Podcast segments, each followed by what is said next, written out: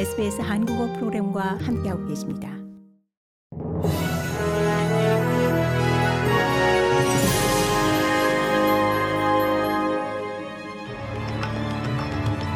(2023년 1월 9일) 월요일 오전에 SBS 한국어 간추린 주요 뉴스입니다.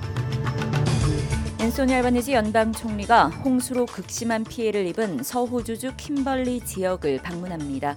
알바니지 총리는 마크 맥고원 서호주 주총리, 머레이 와트 농업장관과 페트 도드슨 서호주주 상원의원과 함께 홍수 피해 지역을 방문할 예정입니다.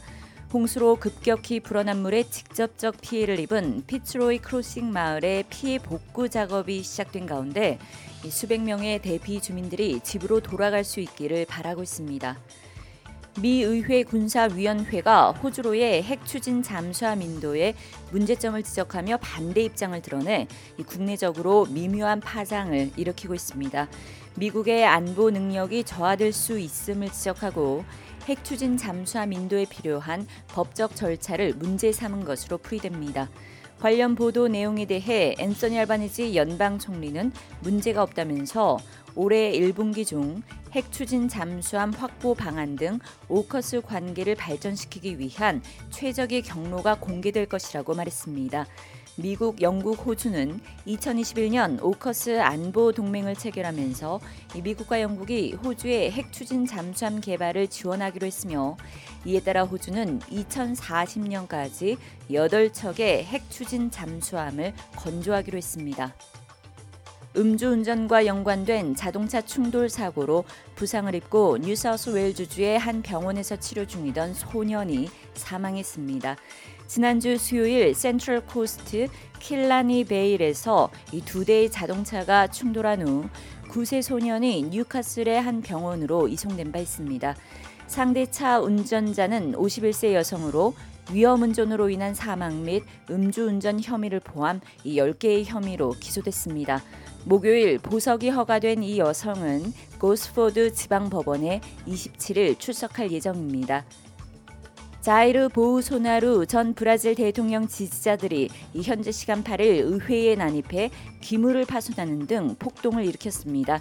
시위대는 건물 지붕에 올라가 브라질 군대의 쿠데타를 촉구하기도 하고 인근에 있는 대통령궁과 대법원에까지 몰려가며 일대를 아수라장으로 만들었습니다. 이번 일은 지난 2021년 1월 도널드 트럼프 전 미국 대통령 지지자들의 의사당 난입 사태의 복사판처럼 진행됐습니다.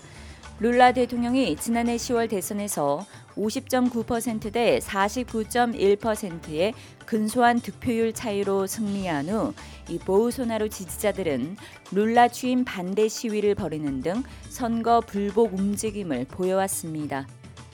고국에서는 민주당의 단독 소집 요구로 오늘부터 30일 동안 1월 임시국회가 열립니다. 더불어민주당은 임시 회기 중 민생 법안 처리, 북한 무인기 등 안보 위기와 경제 위기에 관한 긴급 현안 질의를 하겠다는 방침입니다. 하지만 국민의힘은 이번 임시회 소집을 이재명 대표의 사법 처리를 막기 위한 방탄용으로 보고 협조하지 않겠다는 입장입니다. 이상이 1월 9일 월요일 오전에 SBS 간추린 주요 뉴스입니다.